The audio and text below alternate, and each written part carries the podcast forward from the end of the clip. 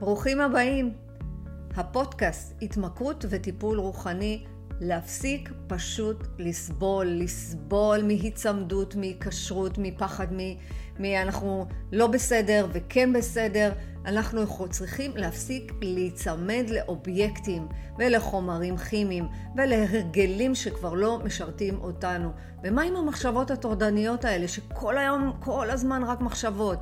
אני בסדר, לא בסדר, שמנתי, עליתי, רגע... די, לתת שקט. זאת התוכנית. הגעתי לפרק של 12 הצעדים, הפרק ה-12, הגענו להתעוררות רוחנית. אבל חשוב מאוד, אם לא התחלתם את כל הפרקים מההתחלה, תעצרו את הסרטון, תעצרו את הפרק הזה ותתחילו מההתחלה, מהחוסר אונים כדי שתדעו על מה אני מדברת. הצעד ה-12 אומר, אנחנו בהתקדמות נכונה של עולמות הרוח. אנחנו כבר לא מתעסקים בעבר, אנחנו שחררנו את המחסומים, שחררנו את כל החומות, ואנחנו מתקדמים לעבר העתיד. אנחנו ניקינו את העבר שלנו, ועכשיו אנחנו יכולים, מה לעשות? להעביר את הבשורה. אם הגענו להתעוררות רוחנית, אנחנו מחויבים להעביר את הבשורה. גם בתורת הקבלה, בעל הסולם אומר, אני מלמד אתכם, נתתי לכם את כל הפרטים, אבל אני גם מחייב אתכם שאם אתם לומדים קבלה, תעבירו את זה הלאה, כדי שגם אחרים יחיו בחופש, יחיו בשלוות נפש, יחיו במקום שהם שלמים עם מי שהם, וזאת הגישה.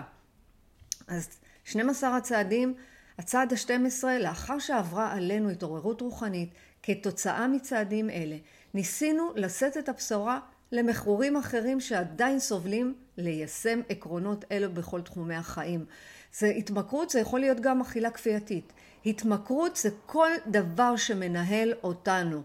כל דבר שאנחנו לא יכולים, גם סיגריות, זה התמכרות. לעשן קנאביס כל היום, זו התמכרות. זאת אומרת שכשאנחנו העברנו את הדרך הזאת, אם אנחנו עברנו אותה, אנחנו יכולים להעביר אותה הלאה. אני כמכורה לקניות אובססיביים, לקניות מופרזות, או לקניות או לאכילת יתר כפייתית, אני מחויבת להעביר את זה אליכם. לכן לקחתי את 12 הצעדים והפכתי את זה כחומר גלם בשביל באמת באמת לחיות חיים שלווים, כי זה נורא ואיום לחיות תחת התנהגות כפייתית. אני רוצה שאנחנו נצא מהבור השחור הזה ואנחנו נגיד, טוב, ככה אנחנו, אנחנו מכורים, אין מה לעשות, זה החיים, ממש ממש ממש לא. התמכרות זוהי מחלה רוחנית והטיפול בה זה רק רוחניות. אין לנו דרך אחרת לצאת מהתמכרות אלא אך ורק דרך הרוח. אנחנו לא יכולים להאחז יותר בהתמכרות או להאחז בזה שאנחנו כל הזמן נחיה חיים לא שלווים, נחיה חיים אובססיביים כלפי אנשים או במערכות יחסים או לחיות את העבר. התקווה שאנחנו נותנים לאחרים כל הזמן, זאת התעוררות ראשונה. זאת התעוררות כזאת. אני רוצה להתחיל במעשייה חסידית שמספרת, הגיע צדיק לעולם העליון ואמר לבורא, אתה מרוצה ממני?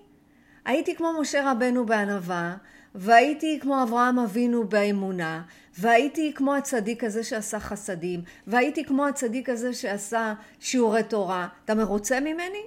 הסתכל עליו הבורא ואמר לו, לא.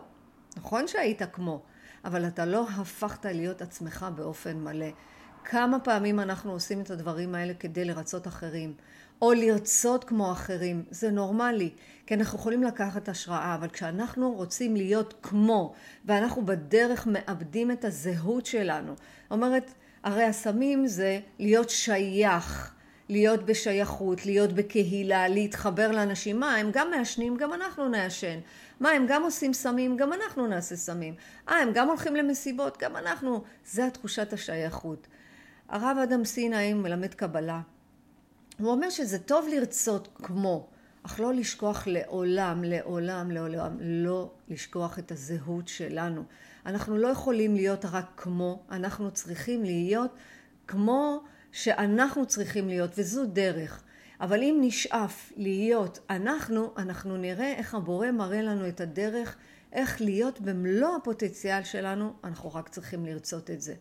אני באופן אישי משתפת אתכם תמיד בתוכניות שלי, איך אני תמיד רציתי להיות כמו, כמו אנטוני רובינס, כמו, ה, אה, כמו המורה שלי, כמו אה, המדריכה שלי, ובדרך שכחתי מה זה להיות כמו כוכבה.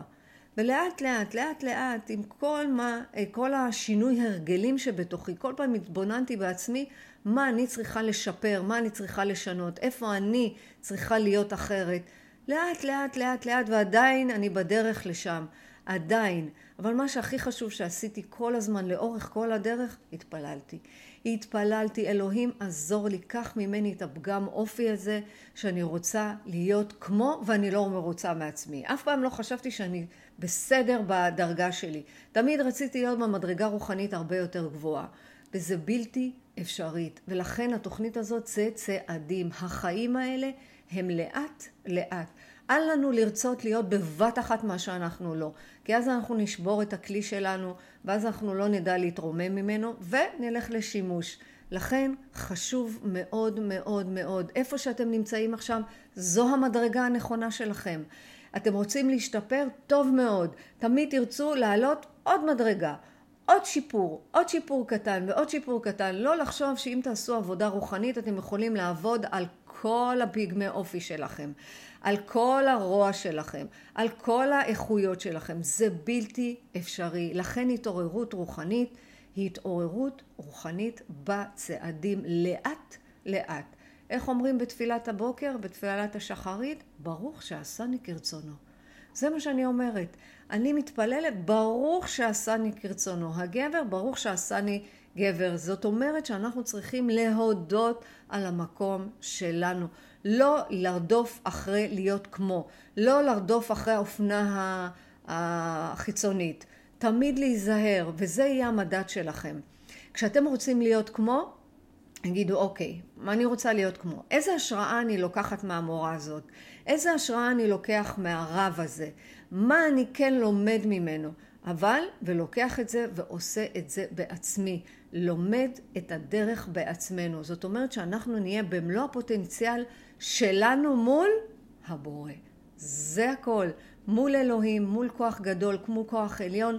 אין לנו דרך לעבור את החיים האלה אחרת. אנחנו נסבול. ככל שאנחנו נמצאים בפוטנציאל שלנו, אנחנו לא ברוכים למציאות. איך המציאות הזאת נקראת? מציאות של סוטול. מציאות של היי, נכון? זאת אומרת, כשאנחנו נמצאים בסוטול ואנחנו נמצאים בהיי, אנחנו לא נמצאים במקום הנכון. כאילו לכאורה אנחנו חושבים שהכל טוב. ואנחנו נמצאים בהשפעה של מה? אשליה, השפעה תחת השפעה של אלכוהול, או תחת השפעה של סמים, או תחת השפעה של קניות מופרזות, תחת של הימורים, או תחת של תלות של בן אדם שאנחנו אוחזים בו, יש איזו תלות, יש איזושהי מציאות של באמת לרג... לרגע אחד, יש איזו מציאות של סוטול. אבל מה קורה אחר כך? איזה נפילה קשה אחר כך. ומי שחווה את זה, יכול להזדהות עם זה. אני זוכרת את הרגעים האלה כשהמתאמנים מתקשרים אליי ואומרים לי, מעדתי, נפלתי, אין לי כוח לחיים האלה, אנחנו לא מסוגלים יותר, איך אנחנו נצא מזה? אל ייאוש. הרגע הזה שאתם לוקחים ואת ההיי המאוד גבוה, את הסוטול ואחר כך יש נפילה חדה, אתם יודעים שהייתם בנפילה הזאת, זה כבר רגע מכונן, זה כבר התעוררות. זה רגע אחד שאנחנו יודעים שעשינו משהו שהוא לא בדרך של אלוהים. נכון כשאנחנו נמצאים תחת השפעה יש איזו תחושה של ניצחון, התחת הזה, בוא ניקח אכלי, אכילה כפייתית. שאנחנו אוכלים כל מה שאנחנו בבולמוס של אכילה. לרגע אחד יש לנו שליטה, יש לנו ניצחון. מה, מותר לנו לאכול הכל, הגוף יכול לספוג הכל, הגוף שלנו רזה, יש לנו אפשרות לאכול הכל. זו תחושת של ניצחון רגעית ושקרית. מותר לאכול הכל. לא, ממש ממש לא. כי כשהרגע הזה עובר, יש תחושה של ייאוש, יש תחושה של תסכול, ואפילו בושה ואשמה שאנחנו לוקחים ותופסים את הראש, מה עשיתי? איך הגעתי לבולמוס הזה? איך הגעתי לעשן בלי היכר? איך אני שותה בלי שפיות? זה נורא, והיום זה הרבה יותר גרוע מלעמוד רגע אחד בצעד השלישי יש לנו בחירה. בצעד השלישי אנחנו תמיד עומדים מול המסלול. ללכת לשימוש או ללכת בדרך של אלוהים. תמיד, תמיד, תמיד לזכור שהבחירה שלנו לפני המעשה היא בידיים שלנו. אחרי המעשה זה הבחירה של אלוהים. ככה הבעל הסולם אמר. תמיד לזכור, לפני המעשה הבחירה בידיים שלנו. אחרי המעשה זה כבר בידיים של אלוהים, זה התוצאות בידיים שלו. אז אנחנו מרגישים מין תחושה של תסכול, תחושה של בושה, ומין אחיזה שלייתית כזאת של... מסתכלים בצד ואנחנו אומרים, בואנה, איזה בן אדם היינו שם. איזה בן אדם, ואז מתחילה הלקאה עצמית. הלקאה עצמית, ריכוז עצמי, ואז בושה והתכנסות, וחס וחלילה שימוש נוסף. enough. הצעד ה-12, הגענו כבר ממש ממש לשחרור. הגענו, הגענו, הגענו להתעוררות שאנחנו לא יכולים לעשות את זה. אנחנו לא יכולים לעבור את הגבול, אנחנו לא יכולים לקחת את הדבר הזה שמנהל אותנו. יש אה, מתאמנת שאמרה לי, תשמעי, אני מכורה לספורט, ספורט זה טוב. ספורט זה טוב, אם זה לא מנהל אותך. אם את לא הולכת ארבע פעמים ביום לאימון כוח פיזי שגורם לך על כל ה... גורם לך את העצמות, או אה, ריצה של אה, עשרה קילומטרים ארבע פעמים ביום, אז זה, זה בסדר, אבל אם זה משהו שזה מנהל אותך, וואי, רגע, עשיתי אימון רק בוקר. טוב, אני עשיתי את האימון השני. לא, לא, לא, אני צריכה גם את האימון השלישי.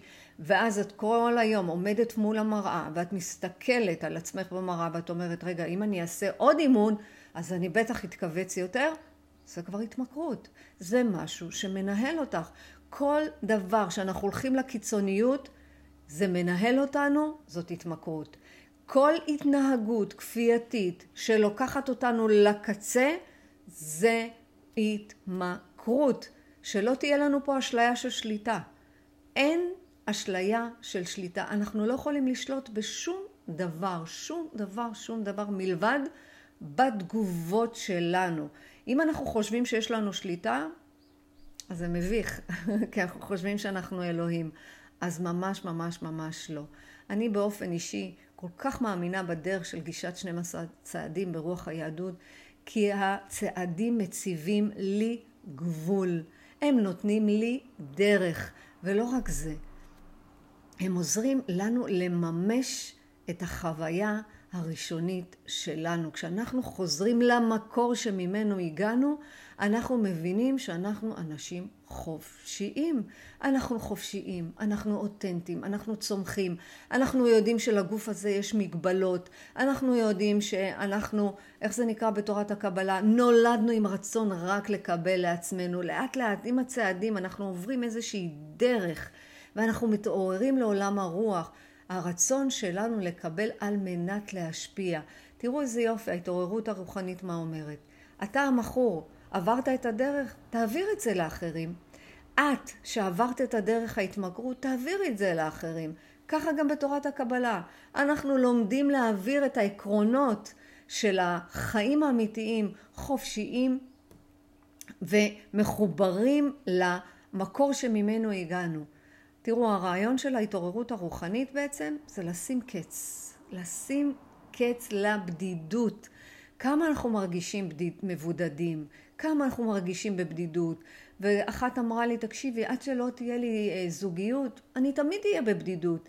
עד שלא תהיה לי זוגיות, תמיד אני אהיה בודדה. ממש ממש לא, אני רוצה שתהיה היום חופשייה גם בלי זוגיות. למה? כי הרצון שלה להיות בבדידות, לא להיות בבדידות, והרצון שלה להיות בזוגיות, מה עושה? היא הולכת לדייטים כל היום.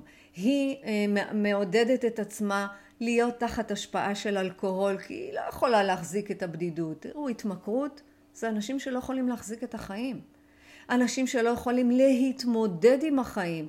אז אם היא באה ואומרת לי, תקשיבי, אני נמצאת בבדידות, אני חייבת אלכוהול בשביל להשכיח את זה. לא רוצה להרגיש בודדה, לא רוצה להרגיש את הבדידות. איזה מין חופש זה? זה באמת חופש. באמת באמת חופש. אני רוצה שתשאלו את עצמכם ברגע הזה, מה כובל אתכם? מה תופס אתכם? מה מחזיק אתכם? מה באמת תופס? איזה אמונה בראש יש לכם? או שאני תמיד חשבתי שאם אני אהיה רזה אני אהיה אדם מצליח יותר. איזה בולשיט. הצלחה היא משהו פנימי. אני רוצה שיהיה לכם כיוון בדרך, וגישת 12 הצעדים נותן לנו כיוון, נותן לנו הרגלים, נותן לנו גבולות, נותן לנו באמת חיבור לעצמנו, להיות בחופש אמיתי, חופש מסמים, חופש מאלכוהול, חופש מהימורים, חופש ממערכות יחסים, ממחשבות, מהרגלים, מקניות פזרניות. איזה הקלה זה שיש לנו אה, מחופש מפחד איך נגמור את החודש. למה? כי אנחנו כל הזמן בדאגה. איך נגמור את החודש? כן, גם את זה התוכנית הזאת מלמדת. חופש מכישלון, חופש מתחייה, חופש מלפחד לעשות דברים, חופש מלבחור. ואיך אנחנו בוחרים? ברק להיום. רק להיום. רק להיום אני ארגיש חופשייה. והתעוררות רוחנית היא פשוט התעוררות. מה זה התעוררות מהשינה העמוקה הזאת? כי בתורת הקבלה אנחנו לומדים שאנחנו נולדים ממש מתוך הרחם, אנחנו נולדים עם כל מה שיש בתוכנו, יש בתוכנו פוטנציאל עצום. אנחנו ברחם ישנים, אנחנו לומדים, וכשאנחנו יוצאים לאוויר העולם אנחנו מתחילים להתעורר, אנחנו לומדים איך לחיות. כתינוקות אנחנו לא יודעים שום דבר, אנחנו לא תופסים באמת את העולם. אנחנו מתחילים ללמוד איך להסתכל על העולם, איך לדבר עם העולם, איך להקשיב לעולם, איך למשש דרך חמשת החושים. ולכן אנחנו פה עכשיו בהתעוררות. אני רוצה לקחת אתכם רגע, רגע אחד.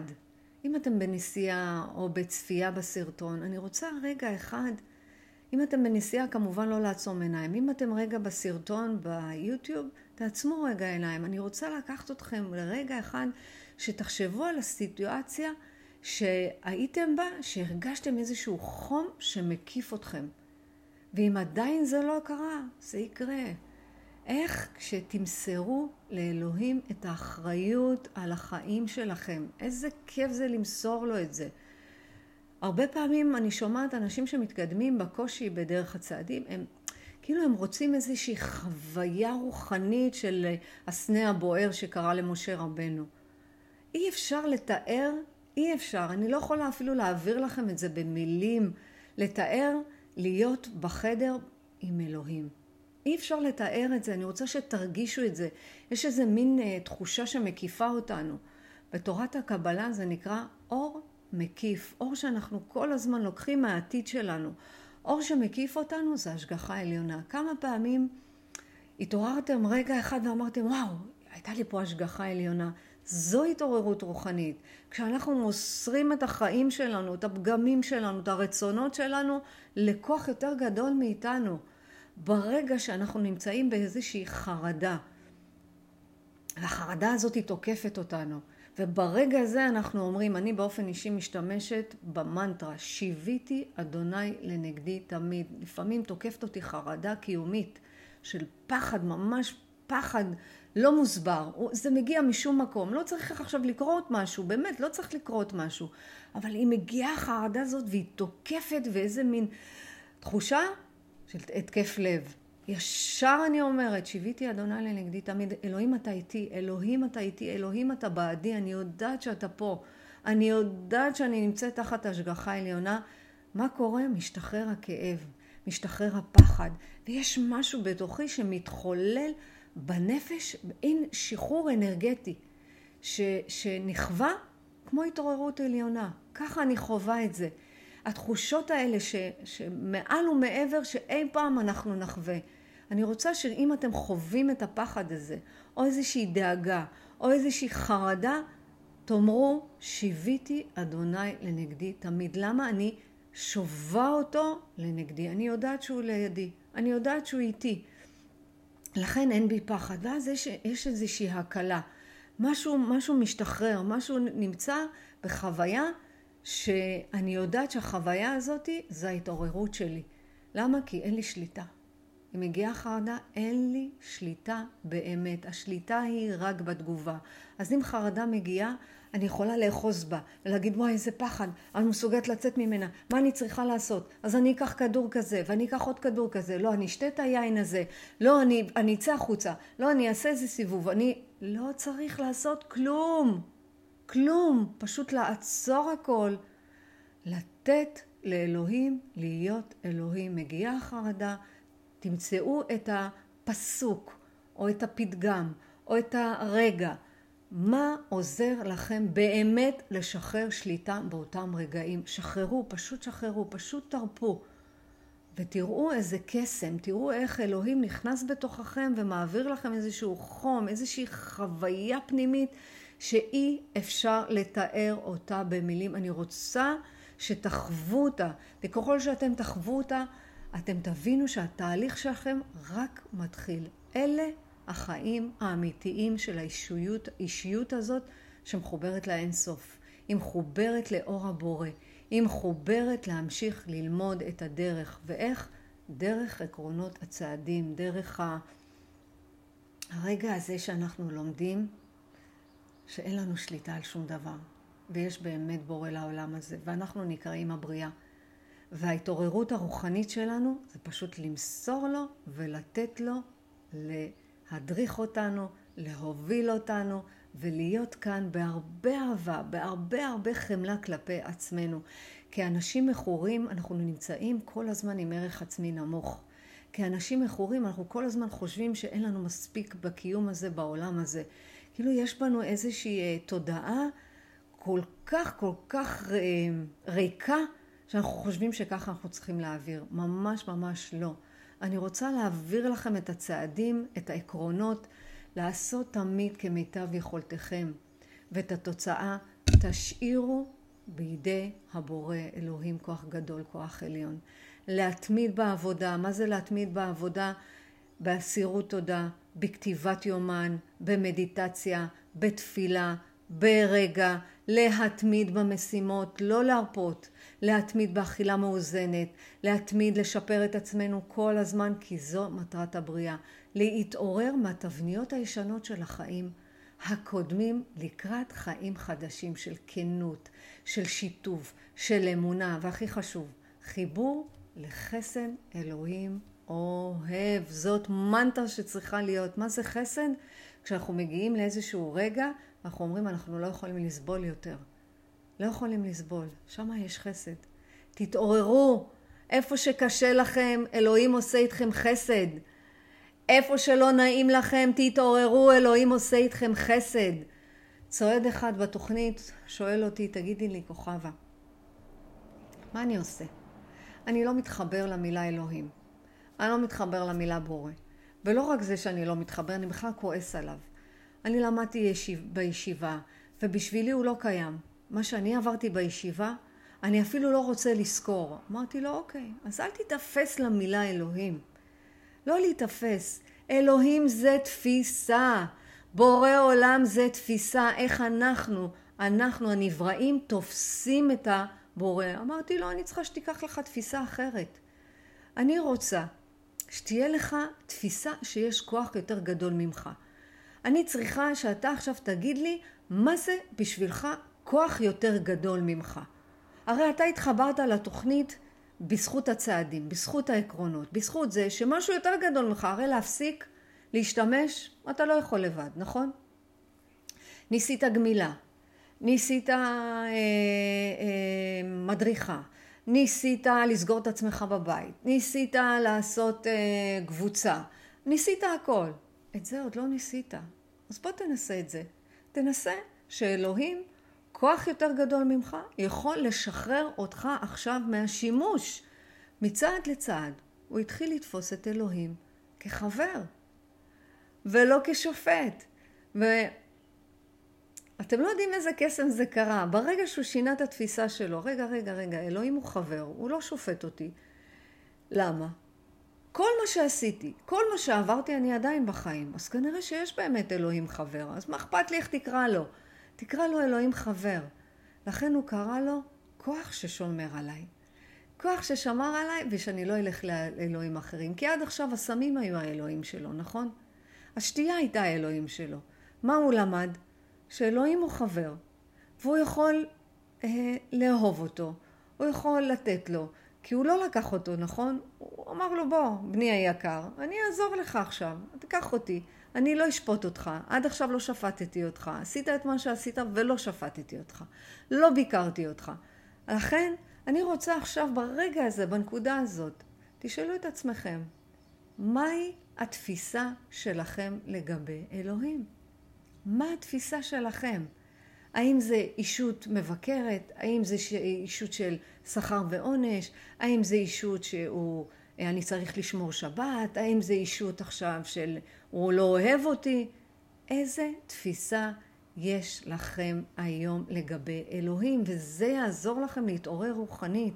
כי ככל שאתם תעשו תודעה אמונית שבורא עולם הוא אהבה, שבורא עולם הוא אוהב, הוא רק מנהיג לנו את הדרך, הוא רק נותן לנו את התורה, הוא נותן לנו את החוקים, הוא נותן לנו עקרונות כדי לצעוד בדרך. וככל שאתם תאמינו בזה, אתם תרגישו את הזרימה הזאת. אתם לא תיבהלו על כל מה שמגיע מבחוץ. כי למה? כי אתם תגידו, רגע, אין רע שיורד מהשמיים. כל מה שאלוהים מביא לנו, זה טוב ומיטיב. אלוהים, זה התפיסה. הבורא, כוח האינסוף, הוא אישות אוהבת, מחבקת, והכי חשוב, סולחת. היא סולחת. וכשתתעוררו לזה, אתם תרגישו בכל רגע ורגע חוויה אינסופית. אתם תרגישו שיש לכם השגחה עליונה בכל צעד וצעד. אתם צריכים רק להסכים לאפשר לזה לקרות. התעוררות רוחנית זה לא מאבק להרגיש. זה לא מאבק להפסיק את ההתמכרות. זה לא מאבק לדעת או לא לדעת את הבורא. התעוררות זאת התפייסות. התפייסות עם החלקים בתוכנו, עם ההשלמה שהם חלק מאיתנו, ואנחנו בדרך, אנחנו בני אנוש, אנחנו עושים טעויות, אנחנו עושים דברים שאנחנו אחר כך מתביישים בהם, נכון, אבל מה שאנחנו לומדים זה להיות אנשים יותר טובים לעצמנו. מהי קבלה? קבלה היא קבלה עצמית. לדעת שיש בנו חלקים, אני מתרגשת שאני אומרת את זה. זה התפייסות, זה הקבלה, זה ללמוד קבלה, זה ללמוד את ה-12 הצעדים ברוח היהדית. לקבל את עצמנו עם החלקים ולהיות בהתפייסות. זה התפיסה שלנו בעולם הגשמי לעולם הרוחני. זה לעשות את הצעדים ברצינות. זה לא משהו שהוא לא נוח והוא לא נאי. זה לא. אחת אמרה לי המתאמנות, אחת המתאמנות אמרה לי, תקשיבי, אני הולכת לפי העצות שלך. אני הולכת לפי מה שאת אומרת לי. קודם כל, את עברת את הדרך, את כנראה יודעת דבר אחד או שניים. זה לא בגלל שאני יותר חכמה ממנה, זה בגלל שאני הסכמתי לאפשר לעצמי לקבל את החלקים שוואלה, לא נוחים לי איתם. לא תמיד טוב לי איתם שאני בחוסר ביטחון. לא תמיד אני, נעים לי שאני עכשיו מפחדת שמה יגידו עליי. לא תמיד אני, נחמד לי שאני מאוד מאוד רוצה להיות גדולה ושיכירו בי. לא תמיד נעים לי להיות שמה, לא רוצה להיות שמה, אבל זה חלק ממני, זה חלק מהגדלות שלי. אני לא יכולה אה, אה, להגיד, אוקיי, טוב, מהיום לא, לא בא לי ש... אה, מהיום אני לא רוצה שיגידו, אה, ש... אני לא רוצה שיגידו מה שיגידו עליי. לא, אני לא יכולה. זה חלק, זה ב-DNA, זה בטבע שלי. למדתי שהרצון שלי לקבל הוא יותר חזק מהרצון שלי לקבל להשפיע. אבל לאט לאט, בזכות הצעדים, בזכות הגישה, בזכות רוח היהדות, למדתי לקבל על מנת להשפיע. ולכן אני פה במקום הזה, להראות לכם שאתם יכולים אחרת. ולכן אם אני נותנת עצות, זה בגלל הדרך שעברתי, ואם אני מקבלת עצות מהמאמנת שלי, זה בגלל שהיא עברה דבר אחד או שניים. ולכן חשוב לחזור לפרקים הקודמים. אני תמיד אומרת וחוזרת, אי אפשר לבד להבין את החיים, להבין את ההתמכרות, להבין את ההתנהגות, להבין את האובססיה, ואפילו את הפחדים שלנו, להבין, להבין את החרדות ואת החששות של חיי היום יום. אני מציעה להצטרף לחברותה, חברותה אבל מקדמת, לא לחברותה שמעשנת כל היום סמים ויאללה, טוב לי ובוא נעשה ונחיה את החיים כאילו שאין מחר. לא, ממש ממש לא. זה חברותה שמעכבת. אני רוצה שתתחברו לחברותה מקדמת. תבדקו את ההרגלים הקודמים שלכם. אל תצטרפו לחברים לשתייה, לעישון, לקניות, להימורים, לשליטה. לא, ממש ממש לא. יש חברותה שמלמדת מעצם השיתופים של אחרים. יש המון המון המון. אני נמצאת בחברותה שמקדמת אותי, חברותה שאני מלמדת את הצעדים, חברותה שמלמדת קבלה. השיתופים מעודדים כי זה נותן לנו את האפשרות להבין שאנחנו לא לבד במערכה הזאת. ותזכרו, שרק ביחד אנחנו נוכל לשחרר את הנוכחות הזאת של המחלה הזאת שנמצאת בתוכנו, מחלה הכפייה האובססיבית הזאת עם הרצון הזה שכל הזמן תראו אותי, מה אומרים עליי, מה חושבים עליי, שהערך עליון שלנו תלוי באחרים, איזה קלישאה, זה פשוט נורא, זה פשוט נורא. הערך עליון שלנו תלוי בעצמנו, והוא גדל מתוכנו כשאנחנו בהשלמה לחלקים החסרים בתוכנו. אני רוצה שתכתבו לכם את זה ותזכרו את זה טוב טוב טוב טוב. הערך העצמי גדל מתוכנו. דרך זה שאנחנו משלימים עם החלקים החסרים בתוכנו. חשוב שנזכור, בדרך של אלוהים, כוח השומר, כוח הטבע, בורא עולם, כל אדם שתופס שיש כוח יותר גדול ממנו, אוהב אותנו ללא תנאי. וכל האירועים החיצוניים הם רק גירויים לנפש שיובילו אותנו למקום שאנחנו נמצאים בו עכשיו. וסדרת הצעדים האחרונה מתייחסת להווה ולהיום.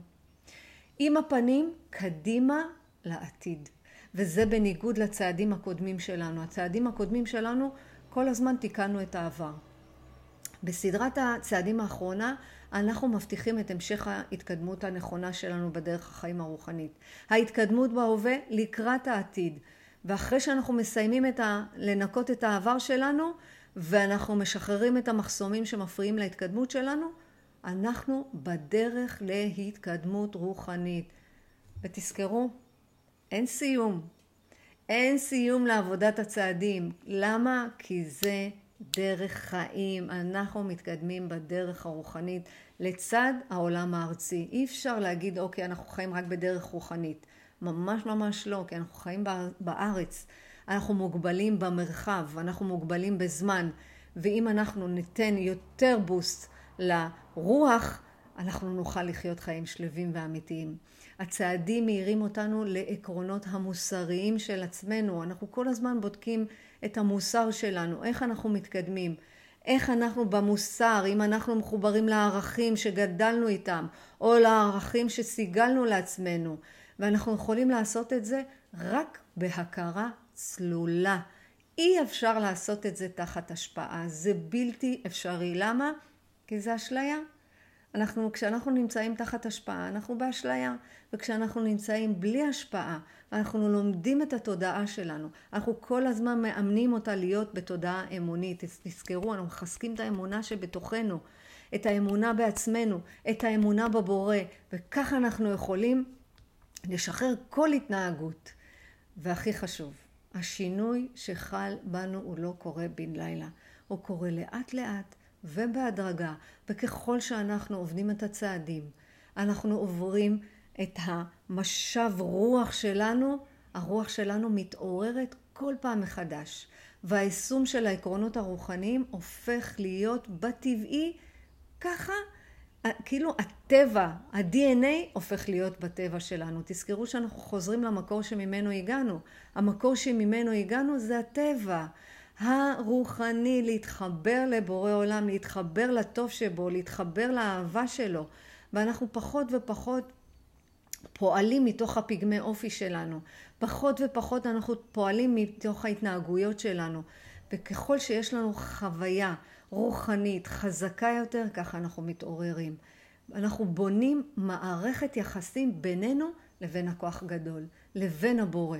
והכוח הזה הוא נמצא בתוכנו בין עם האופי הטוב שלנו לבין האופי שכל הזמן רוצה רק הנאה, רק חוויות, רק כיפיות. זה בסדר, זה בסדר, מותר לנו ליהנות. אבל האם אנחנו נהנים בקדושה או בטומאה? ואנחנו יכולים להתחבר אליו כל הזמן. ה-12 הצעדים, הצעד ה-12 בעצם מספק לנו שני עקרונות מאוד מאוד מאוד חשובים. תרשמו לכם את זה על דף או על קנבס או על משהו שבאמת תראו את זה כל הזמן. העיקרון הראשון שהוא מספק לנו, שאנחנו uh, יכולים להיות מודרכים מתוך 12 הצעדים. העיקרון הראשון שאנחנו, יש בנו עיקרון רוחני ואנחנו יכולים להיות מודרכים מתוכו. העיקרון השני, שאכפת לנו מאחרים. באמת אכפת לנו. אחרי ששמעתם את הפרק הזה, אני רוצה שתשאלו את עצמכם ותצאו עם שאלות מכוונות. מהי ההתעוררות הרוחנית שלי? מתי חוויתי התעוררות בחיים שלי? איזה שינוי מתמשך אני נגרם מתוצאה רוחנית? ומה זה אומר להתעורר רוחנית? מי אני? מי אני בעולם הזה? מי אני בעולם הזה בלי הסמים? מי אני בעולם הזה בלי ההתמכרות? מי אני בלי ההתנהגות הכפייתית? מי אני בלי הרצון העז הזה? מי אני? והמשימה היומית, אני רוצה שתיקחו לכם באמת משימה שלא קשורה רק לצעדים, ותשאלו איזה עקרונות של הצעדים אני יכולה להיעזר. איזה תפילה אני הולכת להגיד בכל יום, האם זו תפילה זוגית, האם זו תפילה על ההורות שלי, האם זו תפילה על הפגמי אופי שלי, על האם התפילה היא על העבודה שלי, בכל יום, ותיישמו את העקרונות שלכם כל יום, זה עקרונות הצעדים. לבקש עזרה ולתת עזרה. אז בואו נעזור זה לזה להבין. וכשהזמנים הטובים שלנו, וגם אלו הרעים חס וחלילה, לכאורה הם הכי חשובים שלנו ביותר. למה? כי אנחנו מתעוררים אל האני הרוחני האמיתי שלנו. ובמקום שכתוב, יש את הספר הגדול, אם אתם עוד לא מכירים אותו, תתחילו להכיר אותו, הספר הגדול של ביל ווילסון. הוא אומר, החזון בשבילך יברך אותך ואלוהים ישמור אותך, ועד אז תזכרו שאלוהים אוהב. התעוררות רוחנית היא הבנה שיש כוח יותר גדול מאיתנו, שיכול לעזור לנו בכל רגע ורגע, אם רק נפנה אליו. לחזק את האמונה הפנימית וכל הזמן לחזק ולהיות תודעה אמונית. אני רוצה לסיים את הפרק המופלא הזה. אם הראייה שלך תהיה ברורה, אם תצליחי להתבונן לתוך ליבך. כי מי שמסתכל החוצה רואה חלומות. ומי שמסתכל אל תוך עצמו מתעורר. זה אמר יונג קארל. משתתפת בתוכנית ביקשה ממני להעביר את הסיפור הזה.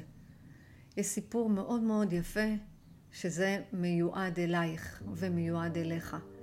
אור מפתח הבור. לפני זמן לא רב חייתי כאילו אני שוכבת בתחתית של בור עמוק ואפל. וכשהסתכלתי למעלה, ראיתי את אור השמש בראש הבור הזה. אבל הוא היה מרוחק מאוד. רוב הזמן לא היו לי, לא היה לי חשק ולא היה לי אנרגיה לקום מהרצפה בכלל. לא היה לי שום כוח, שום כוח דומה שבקושי היה לי כוח לנשום. מדי פעם הייתי מנסה לקום ולטפס על דופן הבור. הייתי מתרוממת סנטימטרים ספורים מעל הקרקעית, ואז האפר היה מתפורר ושוב נפלתי. ולבסוף הפסקתי לנסות. אבל המשכתי להסתכל למעלה, וראיתי את אור השמש. וראיתי את אור השמש ולא גיליתי את זה, אבל כשעברתי מפתח ונכנסתי לקבוצה, ובקבוצה גיליתי שבעזרת החברות האוהבת והאכפתית ותוכנית 12 הצעדים, שאור השמש ההוא היה אלוהים. כל חיי לא האמנתי באלוהים, מעולם לא האמנתי בשום כוח עליון. לפני שהייתי בת 40 וגיליתי את הקבוצה כשמצאתי את אלוהים. הוא נתן לי חופש, חופש גדול, עוצמה ואנרגיה. הוא נתן לי את הכוח לטפס החוצה. יד אחר יד, וצעד אחר צעד, זחלתי החוצה מתוך הבור. יום אחד בכל פעם. וככל שהתקרבתי לראש הבור, כך אור השמש נראה יפה יותר. אור השמש שסימל את אהבת אלוהים אליי. לעולם לא הייתי מוצאת את אלוהים אלמלא האנשים האלה, הנפלאים האלה, שהכרתי בקבוצה. אהבה ללא תנאי שזכיתי לה מצידם, האכפתיות והשיתוף בניסיון חייהם, הם שינו את הכיוון של החיים שלי והפנו אותם לכיוון הנגדי ובפועל אני בקבוצה כבר שנה וסיימתי לעשות את 12 הצעדים. יש לי מאמנת נפלאה, אכפתית, אוהבת, שאני יכולה לפנות אליה, וחברותה נהדרת שמצאתי בקבוצה. עכשיו, כל החיים שלי סובבים סביב אלוהים סבלני, אלוהים אוהב, אלוהים חזק. וברגע שמסרתי את רצוני לאלוהים, ניסיתי לחיות את חיי על פי תוכניות רצונו, ולא על פי התוכניות שלי. התחלתי לרדת במשקל, התחלתי להתפלל לכך שפגמי האופי שלי יוסרו. האובססיה של האוכל שלי לקחה ממני, החיים שלי השתנו, וכל פעם התחלתי להתפלל יותר ויותר. יום אחד, בכל פעם, ירדתי 40 קילו, וכעת אני עוסקת בפעילות גופנית כל יום. אני אוהבת את התמיכה ואת השיתוף בפגישות.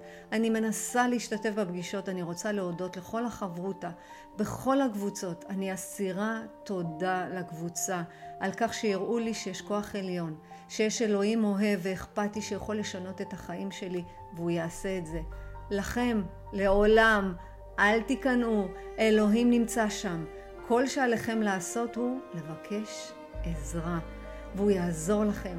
אני מהווה עדות חיה לכך שעדיין יש לי מעידות ונפילות מדי פעם, אבל עמוק בלב, עמוק בלב, אני יודעת שלעולם לא אחזור להיות כפי שהייתי לפני שמצאתי את אלוהים.